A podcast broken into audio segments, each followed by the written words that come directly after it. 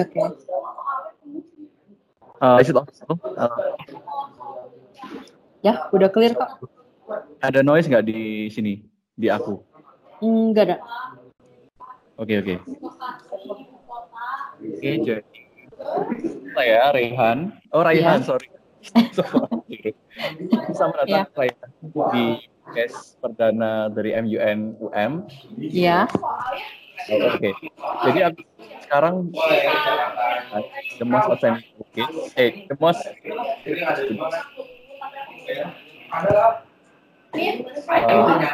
dan sebenarnya aku nih Rehan ini siapa sih? Jadi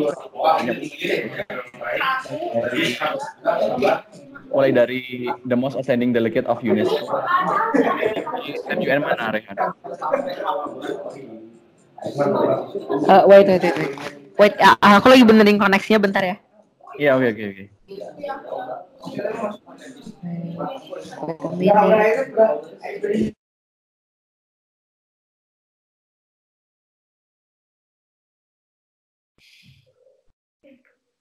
Mission, sorry. Oke, jadi uh, kamu the most outstanding delegate of UNESCO ini di MUN mana? Mana? Di Asia Youth International Model United Nations. Oke, jadi bagi kalian semua yang belum kenal Raihan, Raihan ini dari Universitas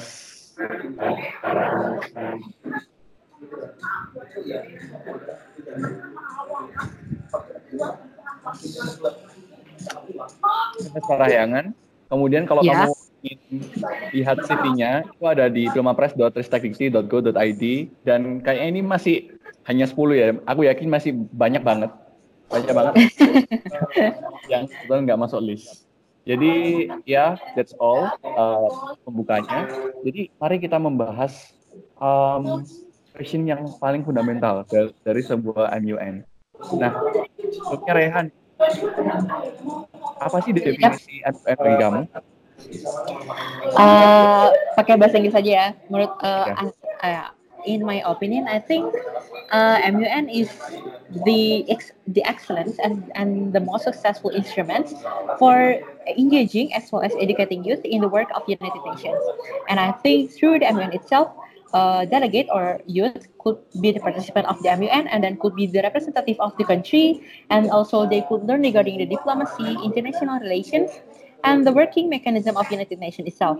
And I strongly believe that uh, by participating in model United Nations, youth also could develop their research skill and then public speaking, debating, and writing skill. And also, they could also improve their critical thinking, teamwork, and leadership abilities.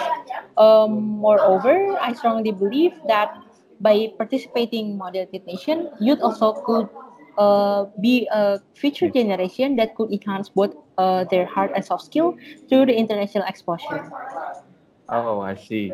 Wah, itu kayak satu paket lengkap banget MUN ya. Kayak mulai dari Iya. research, debating, kayak itu kayak competition debate, terus ada uh, public speakingnya, ada researchnya juga.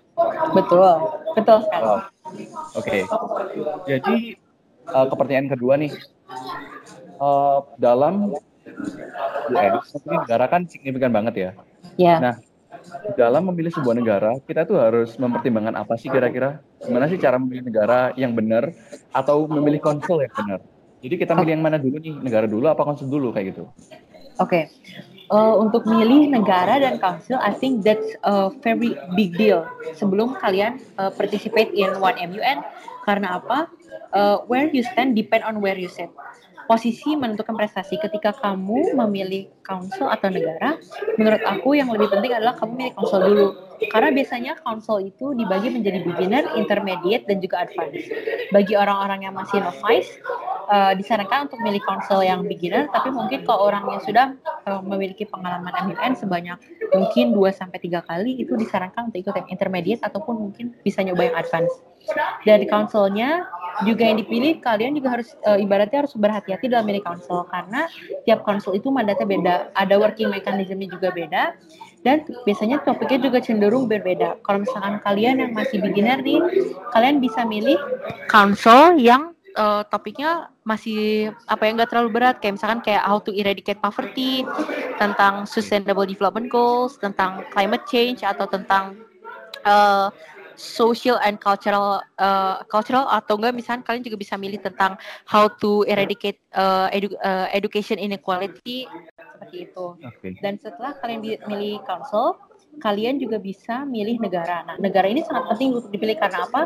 Ketika kalian dapat negara yang memang punya bargaining power yang lebih besar, kalian ibaratnya kesempatan untuk dapat award itu semakin tinggi dan uh, sebenarnya terkadang besar kecilnya negara uh, yang kalian representasikan itu tidak menentukan kalau misalkan kalian tidak tahu uh, caranya menggunakan bargaining power atau apa ya ibaratnya kalian tidak punya strategi tentang menggunakan bargaining power negara kalian pada saat competition kayak gitu.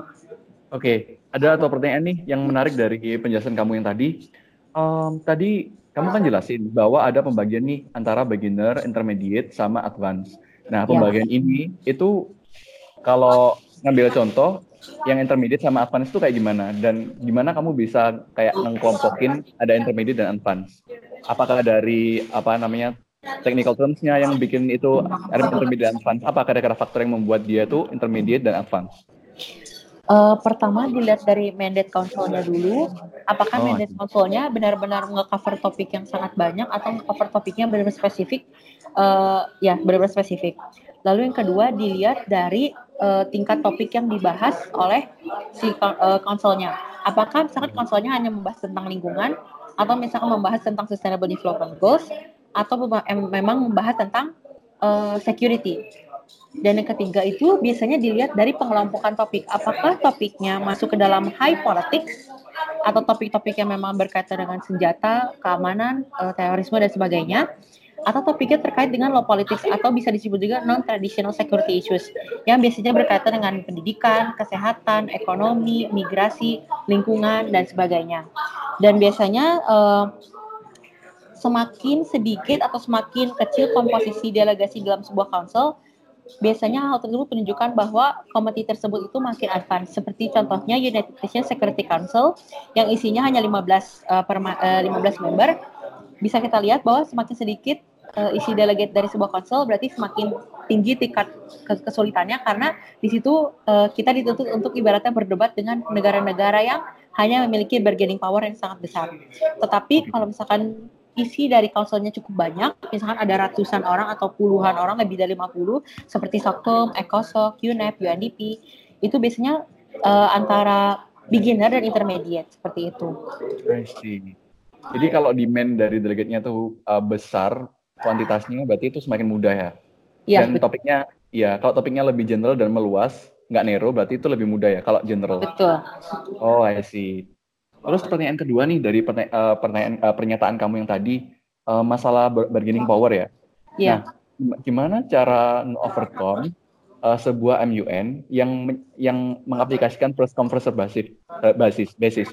Jadi uh, pemilihan negara itu berdasarkan apa kamu bayar duluan atau tidak. Bukankah itu unfair? Kalau emang terjadi. Oh iya. Oke, untuk yang seperti itu memang jatuhnya uh, kurang unfair karena uh, berarti basisnya adalah first come first serve.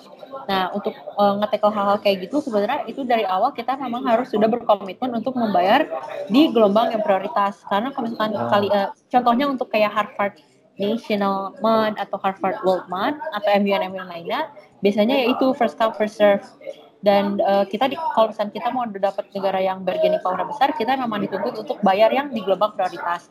Namun terdapat juga beberapa MUN di Indonesia yang mereka basisnya adalah apakah kita uh, kita bisa dapat negara yang bargaining powernya besar kalau misalkan kita sudah memiliki prior uh, experience tentang MUN kayak seperti itu. Jadi prior experience yang kamu klaim di dalam form misalnya Google Form pendaftaran itu bakal ngefek ke bagaimana kamu dipilihkan ya negaranya oleh JET iya, gitu ya. Betul. Oh, jadi gitu ya. Oke, um, oke. Okay, okay. Nah, dari bargaining power apakah setiap konsel, setiap komite itu bargaining powernya sama uh, negaranya? Apakah selalu didominasi oleh negara G5 yang punya power besar itu kayak China, US, atau berubah-berubah dari setiap komite yang kita bicarakan? Uh, biasanya berubah-berubah. Kalau misalkan di United Nations Security Council, we have P5, which is the permanent five member yang punya veto power. Contohnya kayak ada uh, USA, Russia, dan lain-lain. Tapi kalau untuk uh, tapi ketika kita masuk misalkan ke council yang seperti UNEP atau misalkan council yang berbau tentang lingkungan atau budaya, itu yang uh, memiliki bargaining power lebih besar cenderung bukan negara-negara yang major power misalkan kita membahas tentang climate change atau uh, ocean waste dumping. Biasanya yang lebih vokal terhadap eh, masalah-masalah uh, seperti itu biasanya negara Eropa, Uni Eropa karena apa? Komoditas politik wilayah mereka yaitu isunya tentang lingkungan, bukan lagi tentang keamanan. Nah, tapi kalau misalnya kita bicara tentang high politics yaitu tentang keamanan, maka bargaining power lebih besar adalah negara-negara major power. Tapi untuk masalah-masalah yang non traditional security issues atau law politics, biasanya itu diadjust lagi ke kriteria-kriterianya. Misalkan kayak kalau misalnya tadi seperti lingkungan itu biasanya Eropa atau negara Pasifik dan sebagainya. Oke, okay. oke okay, jadi oh ya terjawab. Jadi nomor dua terjawab, pertanyaan kedua terjawab. Nah sekarang kita udah masuk ke ranah semakin serius nih. Ini berbicara masalah funding. Nah, kan ada kayak semacam predominan naratif bahwa MUN ini dinominasi oleh orang yang berduit kan. Nah, yeah sehingga uh, kebanyakan universitas yang kurang memiliki privilege itu kan rely so much on either sponsor dari uh, company atau dari uh, sponsor rektor mereka. Nah, untuk mendapatkan funding secara mudah, apakah ada trik mendapat koneksi dengan perusahaan? Do you have like specific tips? Oke. Okay. Uh, jadi untuk uh, mendapatkan funding yang lebih mudah, pertama kalian harus bikin proposal semenarik mungkin. Jadi proposal itu secara desain nggak boleh terlalu strict atau rigid, harus dibuat sefleksibel dan semenarik mungkin supaya pembacanya pun juga enak baca alur proposalnya. Dan di situ juga kalian harus harus nyantumin kayak kelebihan atau uh, kelebihan dari diri kalian yang bisa kalian kasih ke uh, sponsor itu seperti apa, kayak apa yang akan kalian janjikan ke sponsor. Selain itu, uh, apa ya? sponsorship exposure-nya juga benar-benar harus menarik kayak misalkan oke okay, uh, kalau misalnya sponsornya kelasnya segini kita misalkan ngeprintnya banner, ID card, poster. Jadi benar-benar kayak exposure dari sponsor itu harus menjanjikan sehingga sponsor itu mau untuk memberi dana kepada kita. Yang kedua itu uh, lebih akan langkah lebih uh, langkah lebih baik kalau misalkan uh, proposalnya ini di uh, apa ya ibaratnya didampingi oleh surat pengantar proposal yang ditandatangan oleh rektor universitas karena oh. ya karena menurut saya ketika surat pengantar proposal ditandatangan oleh rektor maka hal tersebut menunjukkan bahwa kampus memang memang memiliki keseriusan dalam membantu mahasiswanya untuk mendapatkan sponsor dan juga itu hal tersebut juga menunjukkan bahwa kita sebagai orang yang mengajukan sponsor kita uh, ibaratnya memperlakukan sponsor secara akuntabel dan transparan. Jadi uh, ibaratnya surat-surat atau proposal yang kita ajukan itu dapat dipertanggungjawabkan. Dan yang ketiga, uh, sebisa mungkin pergi ke biro maha kemahasiswaan atau alumni yang ada di kampus kalian dan ibaratnya kalian uh, minta data tentang alumni mana aja yang ibaratnya uh, alumni kampus kalian apakah ada yang memiliki jabatan tinggi di perusahaan-perusahaan tertentu. Wow. ya. Jadi di suratnya pun nanti kalian jangan hanya mencantumkan nama perusahaan karena kalau misalnya kalian hanya hanya mencantumkan nama perusahaan, perusahaan pun kadang bingung kayak mereka mau mendisposisi surat dan proposalnya ke, ke bagian mana. Jadi sebisa mungkin kalian punya person of uh, person uh, to be contacted yang ada di perusahaan tersebut lengkap dengan nama dan jabatannya supaya suratnya pun jelas nanti ketika didisposisi oleh perusahaan seperti itu.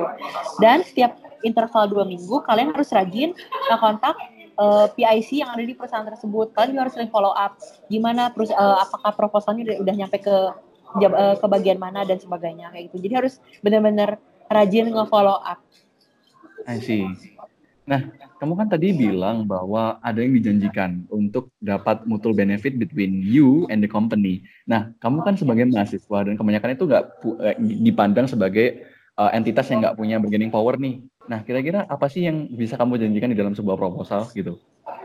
Yang bisa kita janjikan gini, karena sekarang kan milenial serba terkoneksi lewat sosial media. Dan biasanya kan followers kita banyak. Kita juga ibaratnya uh, terhubung dengan kayak media-media publikasi kampus yang ada di sosial media.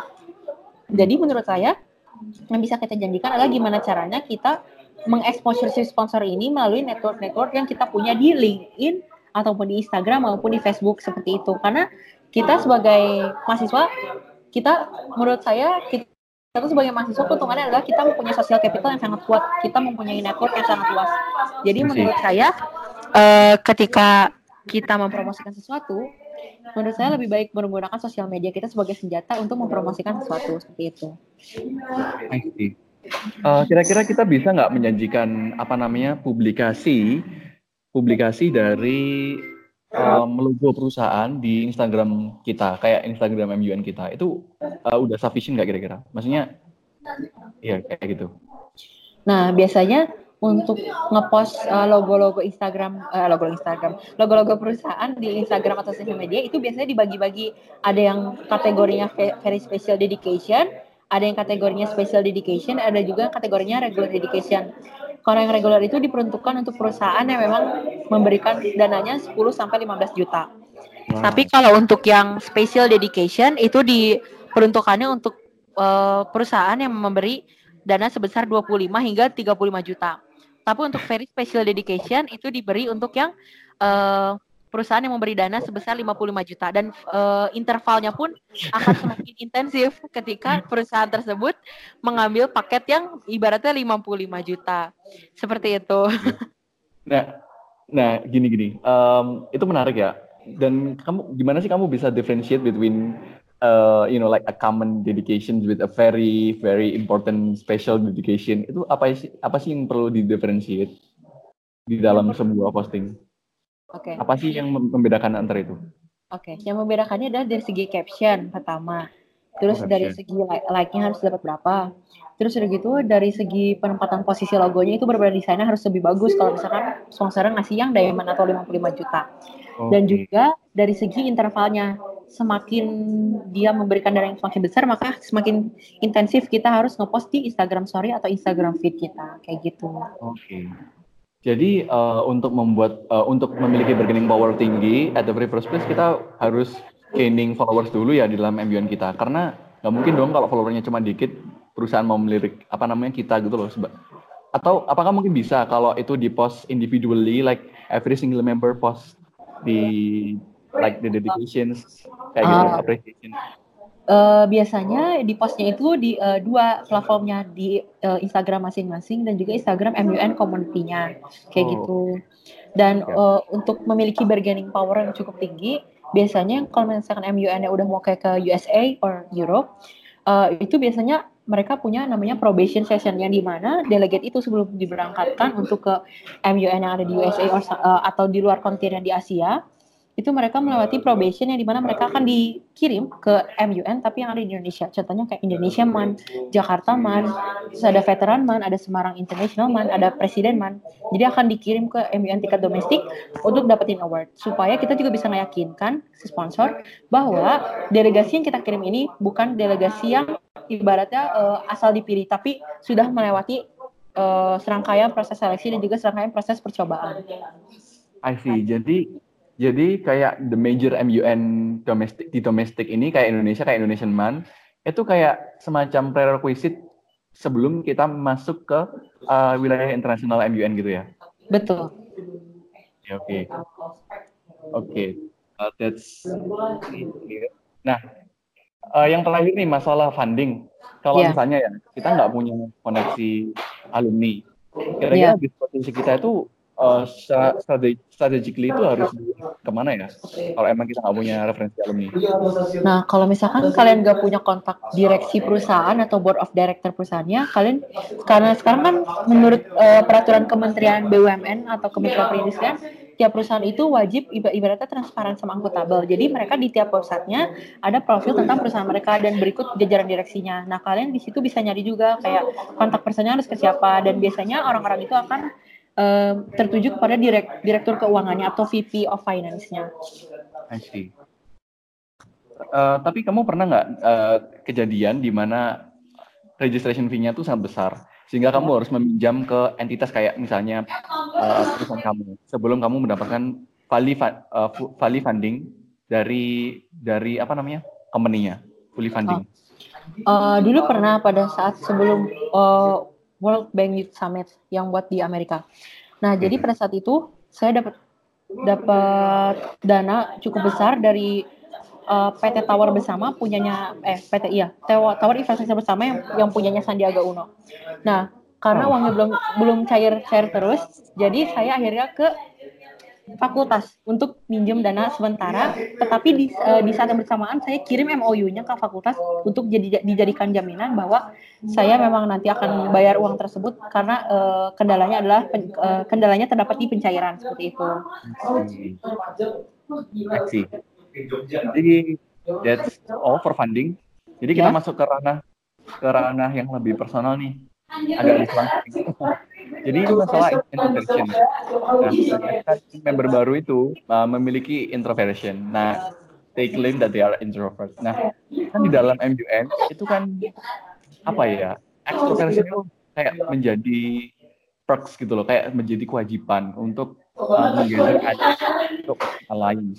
Nah kira-kira kalau kamu sejak awal udah introvert kemudian maybe it is not reversible Kira-kira apa sih tipsnya bagi orang-orang yang memiliki apa namanya traits kayak gini? Oke. Okay. So, jadi menurut aku pertama tanggung jawabnya dari lingkungan dia terdekat adalah ada ada di MUN community dia sendiri. Jadi biasanya di MUN community itu diperlukan sebuah user manual. Apa itu user manual? User manual itu merupakan sebuah dokumen yang di mana terdiri uh, sebuah dokumen yang menjelaskan gimana orang lain itu harus berkomunikasi dengan diri kita sendiri. Dan isi dari user manual itu ada ada enam poin. Biasanya yang pertama itu ada ada yang namanya my style uh, yang berisikan tentang style kerja kerja kita sebagai individu itu kayak gimana. Yang kedua, what I value apa yang ibaratnya sangat bernilai bagi diri kita sendiri. Yang ketiga, what I don't pay patience for. Yang keempat, how to best communicate with me. Yang kelima, how to help me. Dan yang keenam, what people misunderstand about me. Dan menurut saya, ketika sebuah siswa direkrut ke dalam MUN community, maka menurut saya uh, uh, menjadi sebuah tanggung jawab sebuah MUN community yang di mana mereka harus menyuruh para anggotanya untuk membuat user manual. Nah, nanti user manualnya ini bisa diakses oleh semua anggotanya dan semua anggota itu bisa belajar uh, bagaimana ibaratnya cara berkomunikasi dengan orang lain supaya ibaratnya menghindari sebuah prejudice atau judgment tentang orang lain. Dan dari user manual ini juga uh, sekretariat MUN Society bisa mempelajari uh, gimana sih cara untuk mendidik deleg, uh, anak delegasi atau anak member MUN komunitasnya dengan baik dan benar dengan approach uh, dengan approach yang tentunya appropriate bagi individu tersebut supaya ibaratnya nggak salah jalan dan nggak ngeharm people juga nggak nggak ada offense sama sekali kayak gitu. Okay. Wow keren banget ya. Ini yang udah diaplikasikan emang di MUN Unpar ya? Uh, kalau saya ngaplikasiin ini uh, pada saat saya diappoint sebagai General Assembly Secretary untuk MUN terbesar di Amerika. Oh my god. Oke, okay. that's so interesting, Ryan. Selamat by the way for your. Oke. okay. Uh, jadi itu menarik banget tentang introversion. Nah, kita move on ke wait wait ada noise. Oke. Okay. Okay. Masuk ke ya, masuk ke term of reference. Kalau nggak yeah. salah, pas kita daftar MUN itu kita dikasih dokumen kan kayak misalnya apa sih yang harus dijawab apa sih yang harus terjawab dalam di dalam yeah. sebuah MUN kayak burden of proof kayak gitulah ada poin-poinnya. Yeah. Nah, kenapa sih kadang-kadang delegasi itu kebanyakan nggak mengikuti itu dengan alasan, oh, term of reference ini cuma, hanya cuma apa ya, cuma rekomendasi, narrow stuff. Nah, kita kita kita tuh harus sebenarnya harus ikut ke mana sih di dalam MUN untuk misalnya nge-propose motions, untuk membahas apa yang harusnya dibahas pada komite 1 sampai 5 misalnya. Nah, kita dulu harus mengikuti apa kalau me memang TOR ini di dianggap sebagai sesuatu yang ya yang nggak penting, yang insignifikan misalnya. Oke, okay. uh, eh, untuk tentang terms of reference mungkin yang kamu maksud adalah study guide bukan atau rules of oh. procedure? Oh. Kayaknya kayaknya study bukan TOR. Nah, study guide ya? Iya, kayak poin-poin itu loh. Itu study iya. guide ya? Iya, okay. study guide. nah, jadi untuk uh, tentang study guide dan rules of procedure, pertama, banyak sekali yang delegasi yang masih tidak bisa membedakan antara study guide dan buku. Kalau study guide itu didesain untuk nge-guide atau memandu delegasi supaya berarti dia tahu apa aja sih yang harus dia research. Nah, tapi kadang di Indonesia ini banyak orang yang salah kaprah bahwa study guide itu uh, ditujukan untuk mendikte delegasi dan juga menyediakan semua research material. Padahal uh, tanggal sebagai delegasi tanggung jawab untuk meresearch dan juga mencari lebih lanjut tentang topik itu ada di delegasi, bukan di share yang membuat study guide. Karena pada dasarnya study guide hanya dibuat untuk mengguide atau memandu, bukan mendikte uh, delegasi seperti itu. Oke, jadi uh, jadi untuk nge-propose motion itu mengikuti alur alur apanya itu kira-kira? Nah, Misalnya, ya. Oke, okay. jadi kalau untuk nge-propose motion, biasanya itu kita harus tahu keadaan di floor itu seperti apa, keadaan pas competition itu seperti apa. Kalau tipe-tipe motion pun kan beda-beda, ada motion yang memang signifikan untuk dibahas dan ada juga motion yang memang tidak urgen untuk dibahas. Ketika uh, substantial debate yang ada di floor itu sedang stuck, maka kita sebagai delegate sebaiknya nge-propose motion yang ibaratnya beda dari yang lain dan atau uh, tidak mengulangi pembahasan yang sudah dibahas sebelumnya. Oh, oke. Okay. Seperti itu. Jadi kita harus kita harus memang benar-benar tahu strategi di floor itu nanti kayak gimana. Kita harus benar-benar bisa menyikapi dan harus bisa merespon ketika misalkan flow of debate itu stuck, kita harus uh, raise motion yang seperti apa. Dan ketika misalkan uh, flow of debate yang memang masih berjalan tapi terdapat repeti, uh, repetisi atau pengulangan pembahasan tentang suatu topik, maka kita sebagai delegasi, kalau misalkan ibaratnya mau dapat award, kita harus bisa nge-shift uh, topik tersebut ke topik yang lain yang memang, memang perlu dibahas dan juga belum dibahas. Oke, okay. jadi kamu bisa, Rehan? Ya. Uh, kira-kira Rehan bisa ngasih uh, practical case nggak, practical example?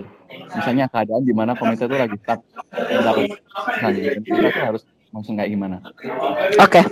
jadi ketika misalkan uh, flow of debate-nya stuck nih, misalkan councilnya UNESCO, kita bicara tentang uh, reducing the inequality of education access. Nah, pada saat comment session, semua orang itu stuck ngebahas tentang uh, gimana caranya nge-reduce akses uh, akses dananya terhadap education. Nah, semua orang kayak bicara tentang kayak ya scholarship, scholarship, scholarship. Padahal kan akses to education itu banyak ya. Ada uh, maksudnya education itu tidak harus diakses. Uh, maksudnya education itu tidak harus orang datang ke kampus secara fisik, tetapi juga bisa ada e-learning atau misalnya kerjasama partnership dengan private technology company yang di mana kita bisa menyediakan platform e-learning buat mahasiswa supaya mereka bisa mengakses course secara gratis atau free. Okay. Jadi kayak gitu. Jadi kita harus bisa thinking out of the box dan juga melihat suatu problem itu jangan dari satu perspektif, tapi kita harus bisa mencari apa nih perspektif yang berbeda dari uh, apa yang dibahas di floor supaya share-nya pun nge-recognize ide-ide kita dan juga uh, substantial debate-nya nggak redundant nggak dan nggak nggak circling around one topic kayak gitu. I see. Nah, untuk nge-convince motion yang menurut Rehan itu out of the box, kadang-kadang kan uh, yang jadi challenge-nya kan uh, delegate lain tuh nggak tahu bahwa itu adalah sesuatu yang penting untuk dibicarakan. Nah, kira-kira biar delegates lain itu ngevote ya motion yang seharusnya urgent untuk dibahas pada saat itu, kira-kira gimana sih caranya untuk ngelobi? Nah, jadi kan biasanya pada saat session itu ada unmoderated caucus dan juga kalian bisa nge-pacing notes kan. Nah, menurut ah. aku dengan kalian nge-pacing notes dan juga ada unmoderated caucus, maka kalian di saat kalian ibaratnya udah tahu competition keberapa kalian mau membawa suatu debate dari perspektif yang baru, maka kalian harus pinter-pinter ngelobi, harus bisa jadi social butterfly dan juga engage dengan delegasi lain supaya kalian bisa nge-convince atau nge-persuade other delegate that motion that you will uh, propose itu sangatlah penting kayak gitu. Dan kalian juga harus, harus kasih tahu reasoningnya itu apa, evidence-nya itu apa, dan kalian harus kasih tahu SWOT analisisnya seperti apa supaya delegasi benar-benar benar-benar bisa percaya dengan kalian bahwa memang motion yang kalian mau propose itu memang menjanjikan dan juga emang penting untuk, untuk dibahas kayak gitu. Oke, okay. that's so good. Ya, yeah, jadi uh, moving on. Uh, sekarang kita berbicara masalah sesuatu yang banyak ditakuti oleh uh, Munir sih. Nah, kita berbicara masalah working paper, draft resolution. Kebanyakan Mooners itu aku lihat kan uh, berasal dari beragam background ya. Dan mereka dan yang bisa garap working paper dan DR itu kayak terbatas. Mereka kebanyakan dari uh, hubungan internasional, IR atau anak hukum.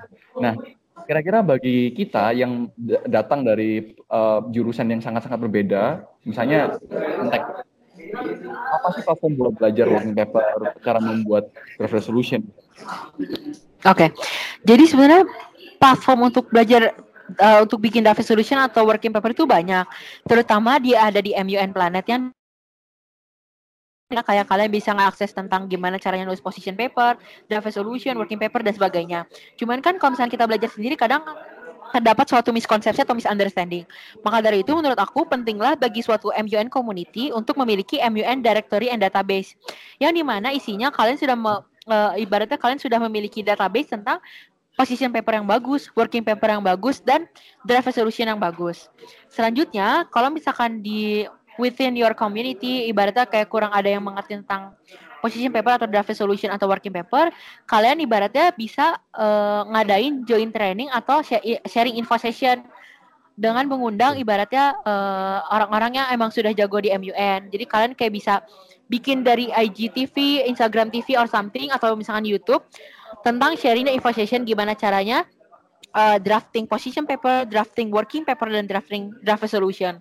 Dan menurut aku juga sangatlah penting bagi MUN community untuk mengintegrasikan introduction to drafting 101 di dalam bagian kurikulum pelatihan Nah, karena menurut aku position paper, working paper, dan draft resolution itu merupakan bagian integral dari MUN itu sendiri. Dan draft resolution kan merupakan hasil akhir dari sidangnya. Dan sangat disayangkan aja kalau misalkan kualitas kita sebagai delegasi dalam menulis draft resolution masih kurang. Jadi kayak seperti itu. I see.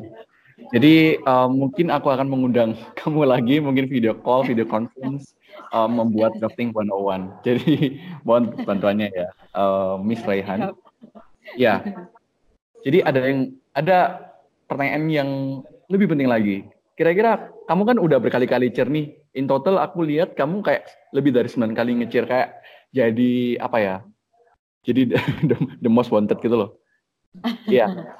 Kira-kira yeah. dari pengalaman kamu ngecil untuk menentukan seseorang itu best deal, itu kriterianya apa aja sih? Karena aku jarang gitu loh lihat uh, kriteria how to be best deal. Itu kayak uh, parameternya beda-beda gitu loh dari setiap orang dari setiap Oke, okay. jadi uh, in determining the diplomacy award or ya yeah, uh, award best deal, masuk signing delegate, biasanya aku pakai beberapa indikator. Misalkan kayak I use the aspect of activeness of the delegate and then quality of his or her precision paper, and then the ethic of his or her diplomacy, and then leadership aspect of the delegate in leading discussion. Terus juga biasanya seberapa sering dia nge-raise motion, terus gimana solusi yang dia propose, apakah misalnya solusinya memang membawa apa dia membawa inovasi or something. Terus freshness of his or her ideas.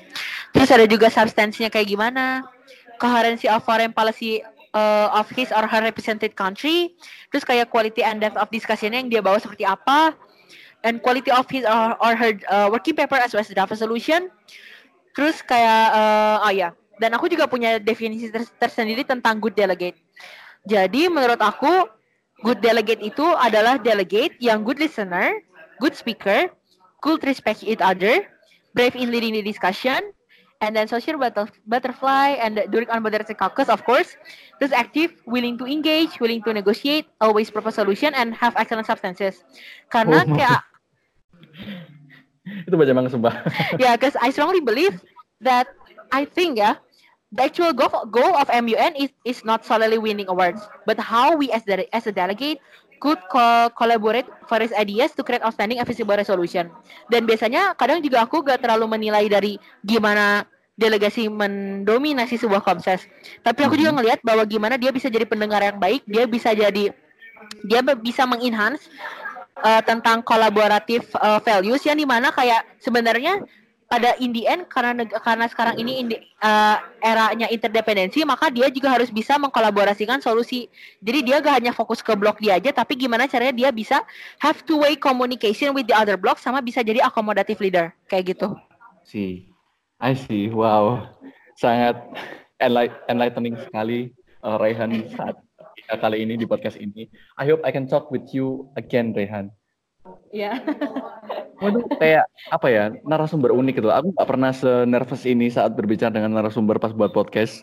Dan wow, kamu kayak really intelek, ya kayak intellectual entity banget kayak wow. Thank you banget Rehan dan we will talk soon again. Okay?